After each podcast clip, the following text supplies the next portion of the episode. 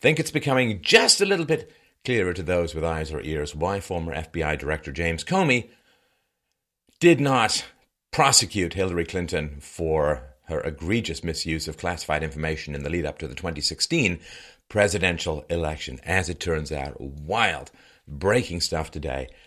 Apparently, according to reports, the FBI uncovered Russian bribery of the Clintons in 2009. 2009! And the Department of Justice, as well as the FBI, kind of sat on this information for about four more years and then did not exactly cry its barbaric yawp from the rooftops in order to reveal its investigations. And this is part of a whole clusterfuck corruption orbiting the FBI like moon rocks around Saturn. Recently released documents show that James Comey exonerated Hillary Clinton before the extensive investigation into her email conduct had finished. Just astonishing. And I quote Mr. Comey even circulated an early draft statement to select members of senior FBI leadership, according to Town Hall. See what that means? Investigation is not over, and Comey is there circulating a draft statement about how she's not guilty to FBI leadership. This is absolutely astounding. So, the president of Judicial Watch, Tom Fitton, said that Christopher Wray, he is uh, the new FBI director who replaced James Comey after Trump fired him, defended the secrecy on this Russian dossier. You remember this Russian dossier about um, Trump being in a hotel room formerly occupied by the Obamas and having Russian prostitutes urinate on the bed, all kinds of crazy stuff. So the new FBI director defended the secrecy on this dossier, and the FBI has delayed providing information to Senate requests no fewer than three times. Obstruction of justice? You be the judge. Somebody has to. Judicial Watch has also recently caught the FBI actually hiding documents related to the Clinton Lynch tarmac meeting. You know, the one where Lynch met with uh, Bill Clinton and they talked about their grandchildren, apparently, while Lynch's DOJ was investigating Hillary Clinton. Well, the FBI said, well, there's no documents. They said, oh, well, we might have found some. Looky lad, checked under the couch. There we go. The head of the FBI is overseeing the investigation into the, the Las Vegas shooting. It's a Comey appointee, and it is a unbelievable Keystone Cops on steroids clusterfuck of intergalactic incompetence. Did you know that the FBI met Las Vegas killer's girlfriend Marilou Danley at LAX and sneaked her out in a wheelchair. And they're releasing no pertinent information relative to this investigation. Just astonishing. Now, of course, as you know, after Trump was elected, he fired Comey as director of the FBI. So, subsequent to that, Comey sat down to face a congressional hearing, and Comey stated under oath that he himself, James Comey, had actually leaked classified information to the press. Now that's a crime, according to my obviously amateur outside view. Leaking classified information to the press, I've seen people go to jail for much, much less. No, not going to start rapping. Oh, it'll come back one day, though, when you're least ready for it. Lot of scandals going on. That was uh, was happening. So when Mueller was FBI director, Mueller's in charge of the current endless uh, probe into the Trump Russia collusion to take the election and so on, uh, that, which is basically just economically destroying a whole bunch of employees at the White House by uh, causing them to raid their children's college funds in order to pay lawyers to fight off this investigation. But um, so, so Mueller really, really keen on investigating this Trump Russia link. Not quite as much keen on investigating other things when he was FBI director. And the FBI has a, a pretty wretched history these days. So if we go back to 2007, it was discovered that a bunch of top Bush administration officials used an RNC server to send and receive their emails, which violates the Presidential Records Act. And they did this while conducting official business, and afterwards, millions of the self same emails, which must be preserved, were actually deleted. Yes, I'm not sure if it was BleachBit, but it was some kind of server wipe that occurred. 2010 to 2013, I've talked about this on this show before, there was the IRS targeting with the IRS selecting and then delaying or denying this tax exempt status from conservative groups. And this basically barred them or blocked them from participating in the 2012 election. And then Lois Lerner of the IRS invoked her Fifth Amendment privilege against self incrimination. She has recently, well, nothing's going to happen to her for reasons I think are pretty clear as we go forward. 2010, what was colloquially called the Fast and the Furious. So this was an alcohol, tobacco, and firearms programmed, uh, f- pursued for reasons that escape me. And what this uh, allowed was for over 2,000 guns to be purchased in the US completely illegally. And then they were walked into Mexico and ended up in the hands of criminals. One of these weapons was used to murder border agent Brian Terry in 2010, and it was used by a member of a Mexican cartel. So, government allowed guns to be bought, walked across the border, ended up being used by criminals to kill a border patrol guard. Not great. In 2012, the Department of Justice seized the communications uh, of AP reporters, uh, illegally, by the way, and uh, these were um, communications that were sent back and forth during April and May of 2012. And this allowed the Department of Justice to figure out journalists' confidential sources, to unmask these confidential sources. Astonishing stuff. I mean, it doesn't sound that big a deal relative to the other stuff, but if sources don't have any guarantee of anonymity and confidentiality, then massive amounts of information are not going to make it to the public. The Clinton Foundation, 2009 to 2013. Now, this is during the time when, of course, Hillary Clinton was Secretary of State.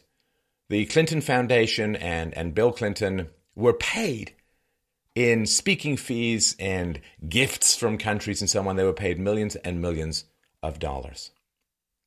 And they were given these gifts of millions of dollars with countries bound up in matters requiring State Department approval. Now, of course, some of these countries, ties to terrorism, massive human rights abuses, and seems to be some pretty significant evidence that the funds that were supposed to go to the Clinton Foundation seemed to have been hived off and diverted to slightly less charitable causes, such as, uh, well, the wedding of Chelsea Clinton in 2010.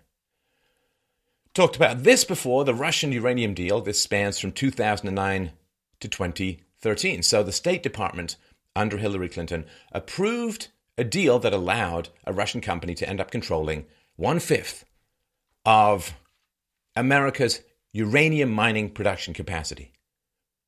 Now, after this company gained control of 20% of America's uranium mining production capacity, well, wouldn't you know, millions of dollars flowed in donations to the Clinton Foundation from just about everyone and their dog associated with the transaction.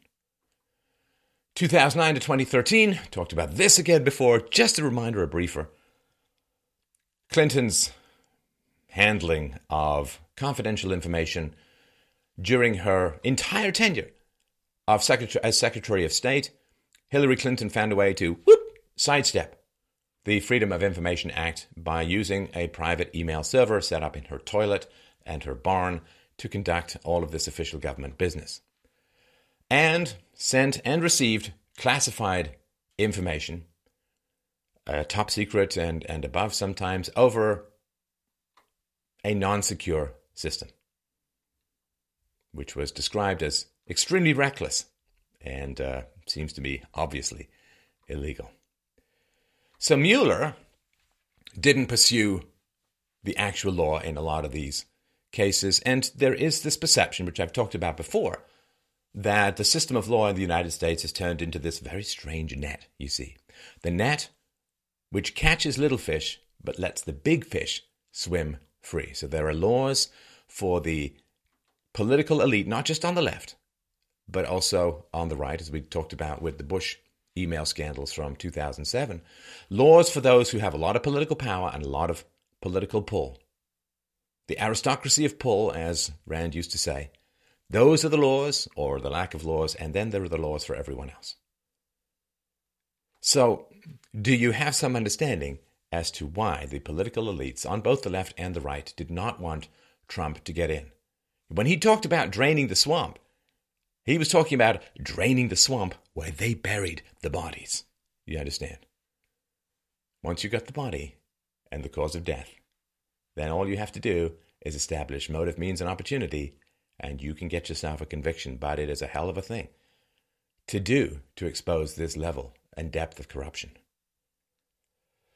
So, with that wee bit of backstory, let's turn to what came out just now. So, 2010, the Obama administration and uh, Hillary Clinton's State Department approved this deal, which gave Moscow control of 20% of American uranium. So, before that approval, before that approval occurred, the FBI had gathered together detailed and substantial evidence that Russian nuclear industry officials were bribing, were offering kickbacks, were extorting people, and laundering money. Why? Well, Putin wanted to grow his atomic energy business, especially inside the United States. And this level of detail was absolutely astonishing. So there was a confidential US witness who worked deep within the Russian nuclear industry. He gathered financial records, uh, he, he, he was wired and made secret recordings and intercepted emails. This is all the way back to 2009. And the reveal was that Moscow had infiltrated and compromised an American trucking company. It doesn't sound that important, but it was a trucking company that ended up being responsible for transporting all this uranium around. It's a big security issue. So Russia had infiltrated and compromised this trucking company. It bribes and kickbacks and so on, and uh, this was in clear violation of the Foreign Corrupt Practices Act. This is according to court documents, FBI documents, fairly incontrovertible. The FBI also had eyewitness an eyewitness account, and this was thoroughly backed up by documents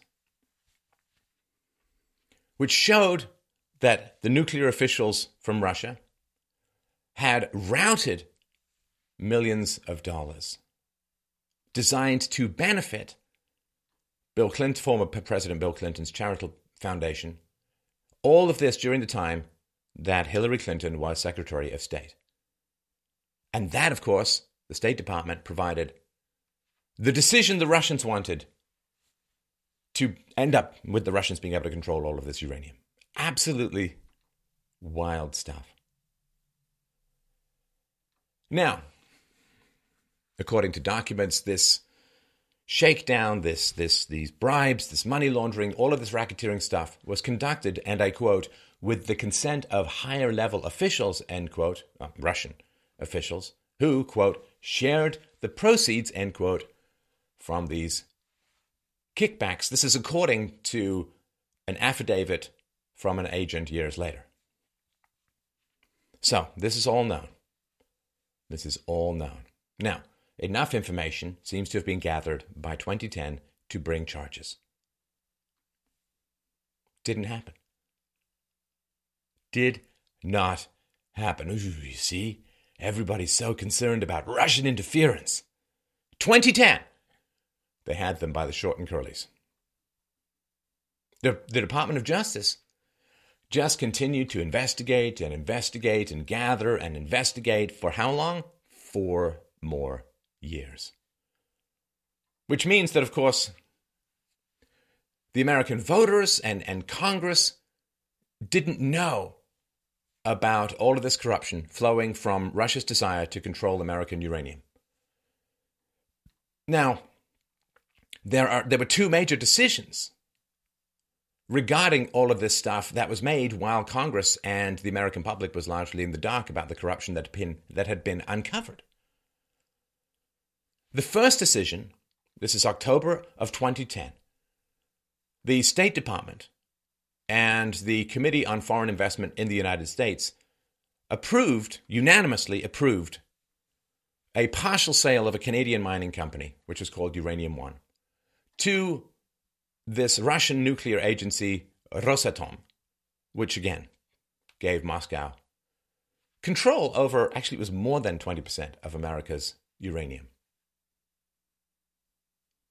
Now, this was reported on and repeated by Trump and a lot of other people, myself included, during the campaign season in 2016.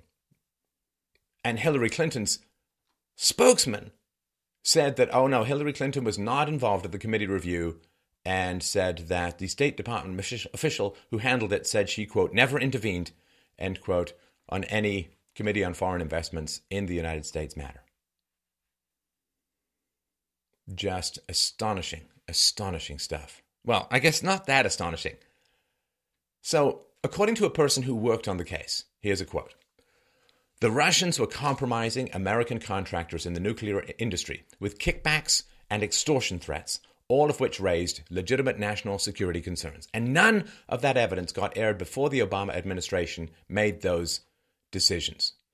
Now, this is according to someone who spoke to The Hill but spoke on condition of anonymity for clear and obvious reasons uh, fear of not only the Americans, but also the Russians. So, this whole investigation, who was ultimately in charge of it?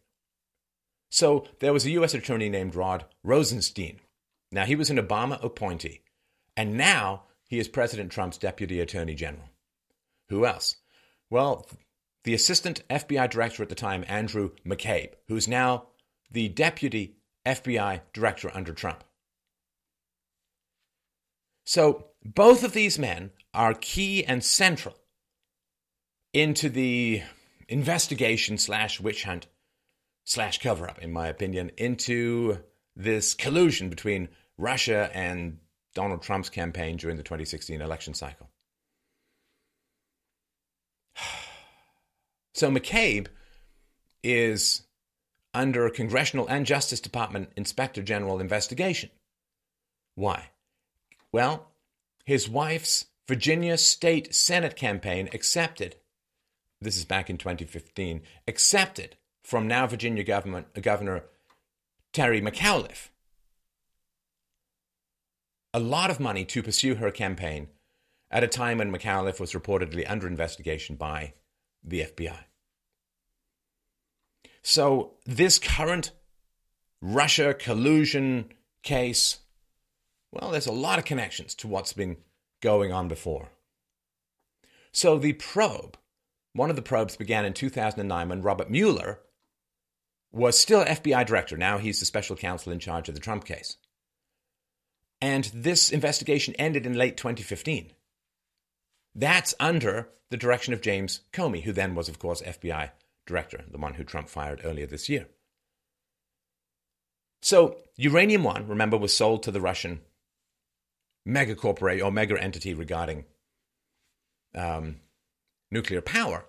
So, there were nine shareholders in Uranium One. Uranium One needed approval from Hillary's State Department in order to complete this transaction because, of course, uranium is such a sensitive substance. So, were nine, sh- nine shareholders in Uranium One, those nine shareholders, well, funny story, not funny story, they ended up providing more than $145 million in donations to the Clinton Foundation before the State Department approved of the sale. Just astounding. So the Clintons, or the Clinton Foundation, took close to $150 million from these Uranium One officials. And then the deal was approved by Hillary Clinton's State Department. Now, the Clintons did not report these donations. And there was a memorandum of understanding that Hillary Clinton signed with the Obama administration when she became Secretary of State. And she said, she promised, she said, I pinky swear that I'm going to disclose to everyone publicly all donations received during the time that she was Secretary of State. Well, who hasn't had a day when they've conveniently forgot to report almost $150 million in money, which you're supposed to report, because it might reveal potential conflict of interest?